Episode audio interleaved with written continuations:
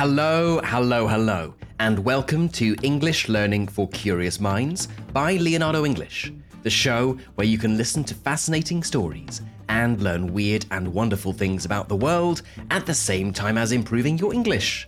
I'm Alistair Budge, and today we are talking about the uncomfortable topic of white supremacy, and specifically, a white supremacist group that emerged from the ruins of the war torn United States, the Ku Klux Klan. By day, their members appeared as normal members of society doctors and lawyers, judges, politicians, and policemen. By night, they were an underground group who murdered, lynched, tortured, and terrorized people different to them.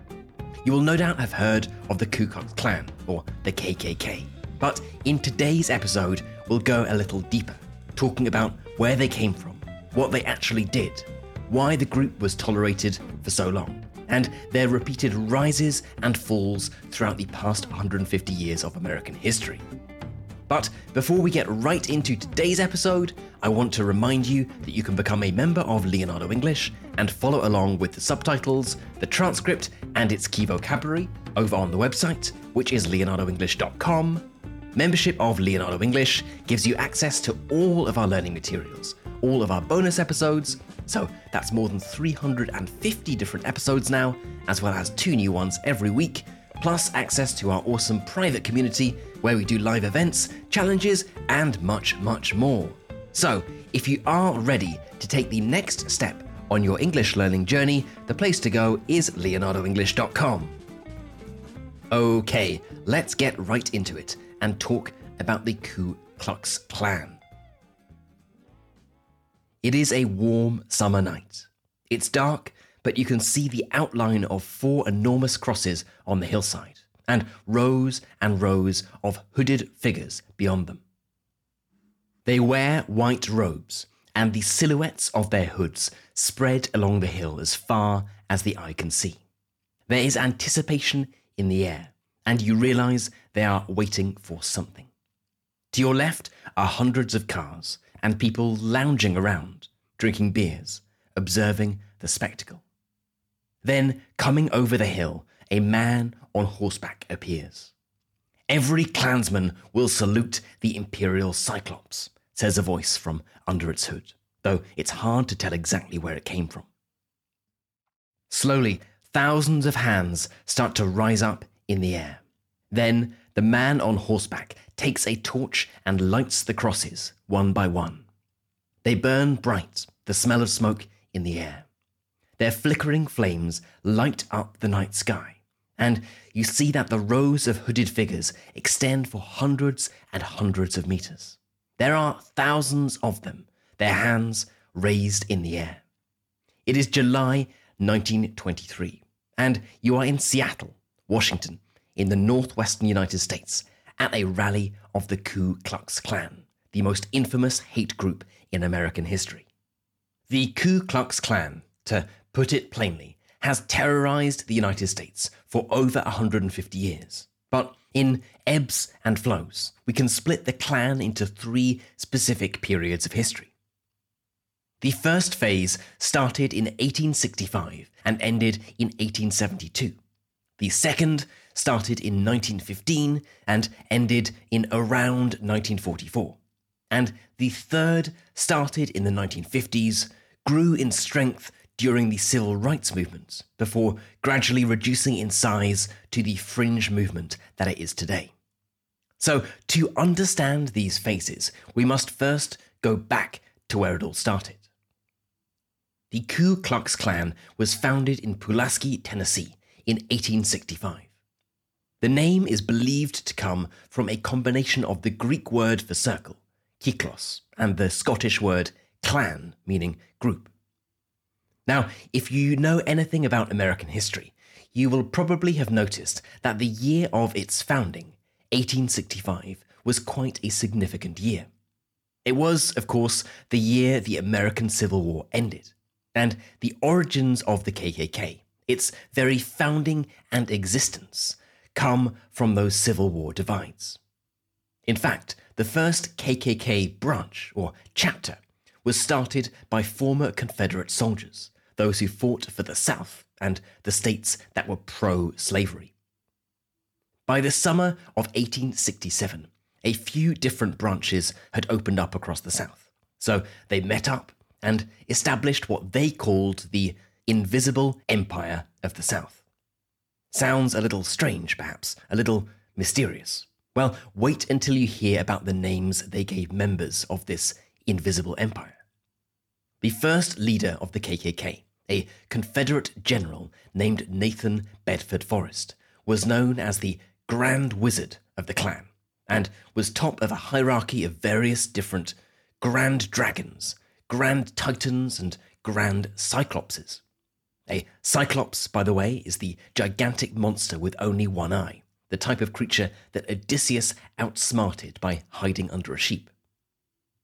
At this early stage, some Klan members, or Klansmen as they are known, wore masks or hoods, and occasionally white robes. But there was no established uniform as there was in later years. Now, it's important to remind ourselves of the historical and political context in which the KKK was born. The KKK was born during and in response to the Reconstruction era. As you might have guessed from the name, this was the federal government's attempt to reconstruct, or put back together, the war torn South after this part of the country had been destroyed by the Civil War. As part of the Reconstruction, the South was split up into five districts, and each state was told to pass the 14th and 15th Amendments of the US Constitution, which gave equal protection to former slaves and the vote to black men. After this, newly freed black Southerners began to become involved in politics, sometimes winning election to state and even federal government. It was clearly a large change in American society. One day, the law stated that a man could own another man. The next day, the law stated that this previously owned man could legislate over his former owner. Now, to state the obvious, this is by no means trying to lessen the horror of this previous system of slavery, but simply reminding you of what a change in American society this was.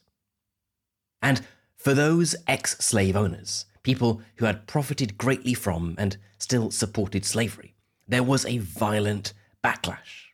And nowhere was this stronger than with the Ku Klux Klan. From 1867 to the early 1870s, it began a terror campaign against politicians and voters, black and white, in an effort to overturn Reconstruction policies and restore white supremacy in the South. But it wasn't just the KKK that was opposed to Reconstruction, and the KKK was far from the only white supremacist group.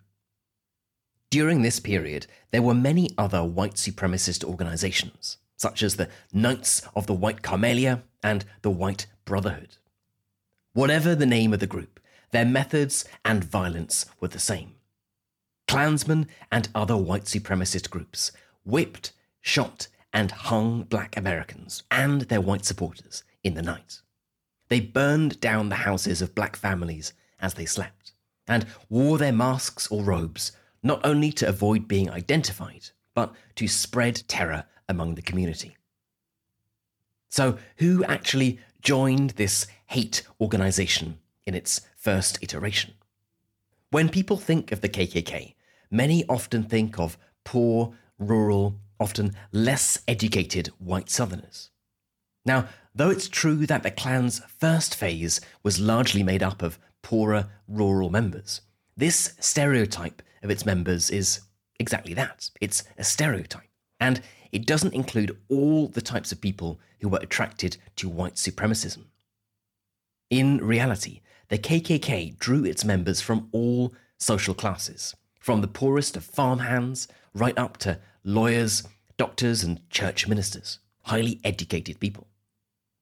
What's more, many police officers and politicians were also members, or at least supportive, of the group, meaning that the crimes it committed very often went uninvestigated. Now, fortunately, their efforts to overturn these restoration policies failed. The Klan was too disorganized, weak, and inexperienced to do much lasting damage, and is now regarded as something of a political failure during this first phase. But as we'll see, the racial tensions that gave birth to the KKK were still bubbling away beneath the surface. After forming again in 1915 in Georgia, the Klan then registered itself as a fraternal organization, trying to portray itself less as an explicitly white supremacist group and something closer to the Freemasons. Importantly, by doing this, the Klan was allowed to claim tax exemption, meaning that it wasn't required to pay taxes. The relevance of this will become apparent in a minute. But this second iteration, or form of the Klan, was slightly different to the first. It had expanded its hate. Now, the group was not only anti black, but also anti Jew, anti Catholic, generally anti immigrant, and opposed to organised labour and trade unionism, groups with traditionally big black and Catholic representation. As you will know, at the turn of the 20th century, the United States experienced a surge in immigration, especially from Europe, with huge numbers of Catholics and Eastern European Jews arriving in the country. The vast majority of this was concentrated in the north, and the Klan's revival, its second phase, was largely born in reaction to this. It also explains, in part at least, why the group's membership was slightly different and spread northwards. Though the KKK still had its traditional southern stronghold, the Klan of the 1920s was more northern, more middle class, with a political wing and even women's groups. For white supremacists in the north, the migration of black southerners northward, combined with the new arrival of Catholics and Jews, was changing the America they knew. During this period, in the 1920s, the Klan adopted the burning cross as a symbol and began holding grand rallies like the one you heard about at the start of the episode. The uniforms were also standardized, and the white robes and pointed hoods became more common. And during this second phase of the Klan, there were more members than ever.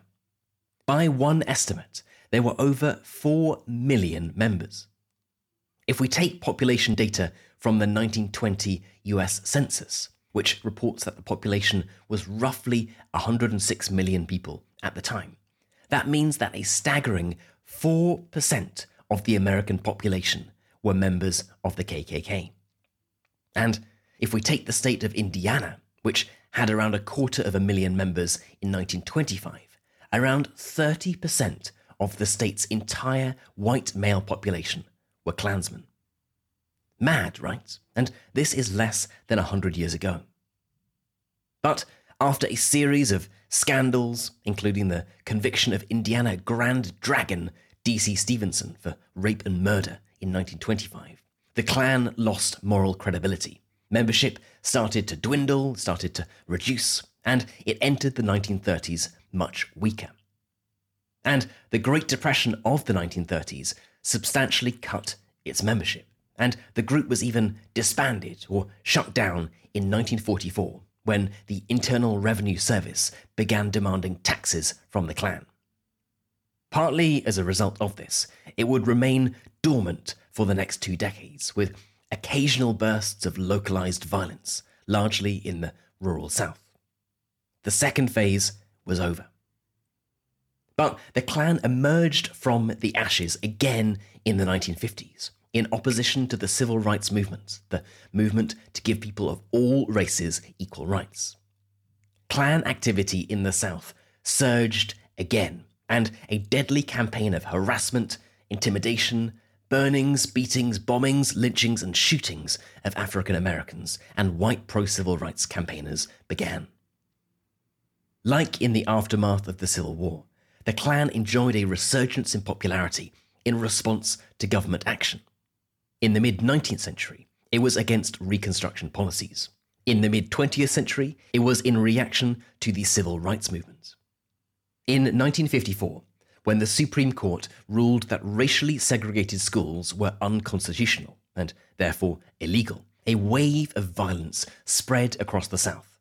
Membership of the Klan grew again, and by the late 1950s, it was holding rallies with thousands of people. And as the civil rights movement fought on, trying to dismantle the so called Jim Crow laws, the laws outlining racial segregation, the Klan's violence became more gruesome and shocking. In Alabama, in 1957, a group of KKK members abducted Edward Judge Aaron, a black handyman from Birmingham in Alabama. They castrated him, they cut off his testicles, and poured boiling chemicals into his wounds. The KKK also began to use bombs, something that was first done in 1956 when Klan leaders bombed the house of civil rights leader Martin Luther King. During the civil rights era, it's thought that Klansmen were responsible for around 70 bombings in Georgia and Alabama, and the burning of 30 black churches in Mississippi alone. By the early 1960s, the Klan had grown into a loosely connected collection of white supremacist groups, spread out across the southern states, and all operating under the Klan name. The Invisible Empire was back, although it wasn't particularly structured or well organized. And unfortunately, just like during the Klan's first two phases, often at the local level, law enforcement did little to stop the group's terror campaign. Like in the post Civil War era, and during the 1920s, there were plenty of police officers in the South who were themselves Klansmen, and many more were unsupportive of the civil rights movement. As a result, there was a response at a federal, a national level, a move from above to infiltrate and destroy the Klan once and for good.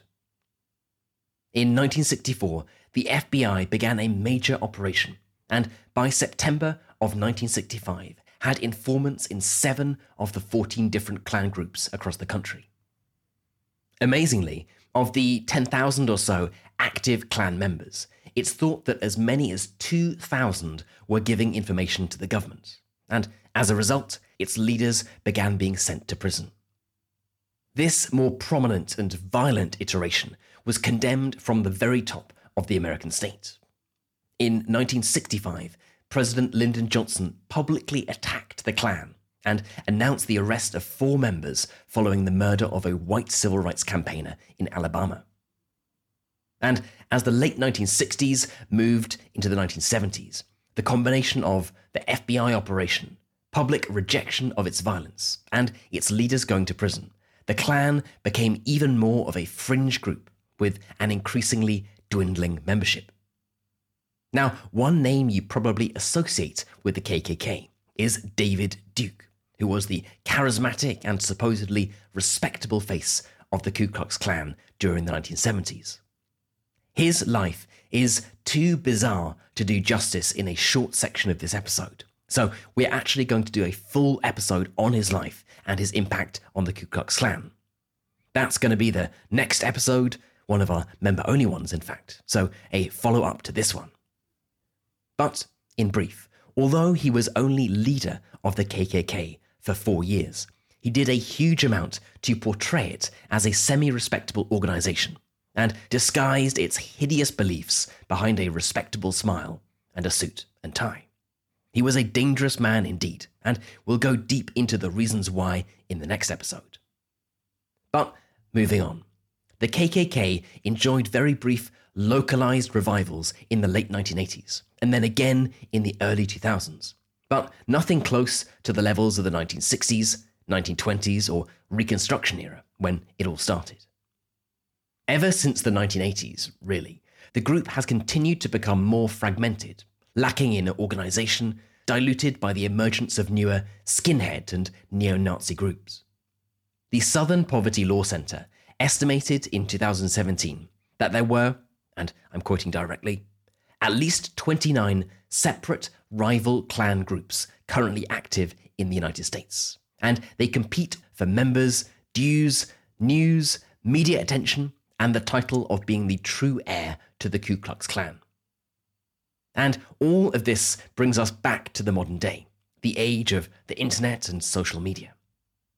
Huge cross burning rallies, like the one in Seattle you heard about at the start, thankfully no longer exist. And the Klan's organising and meeting spaces are now mostly virtual, among a tiny minority of competing online radicals. This makes it much more difficult to accurately assess how many active members the Klan has today, but most estimates put it at a few thousand. But clearly, the hateful ideas and values of the Ku Klux Klan have gone nowhere. You might remember the events of August of 2017 in Charlottesville, Virginia, when a white supremacist drove his car into a crowd, killing one and injuring 35. This wasn't the Klan per se, but a far right Unite the Right rally, which was an attempt to merge the various far right groups, including the Ku Klux Klan.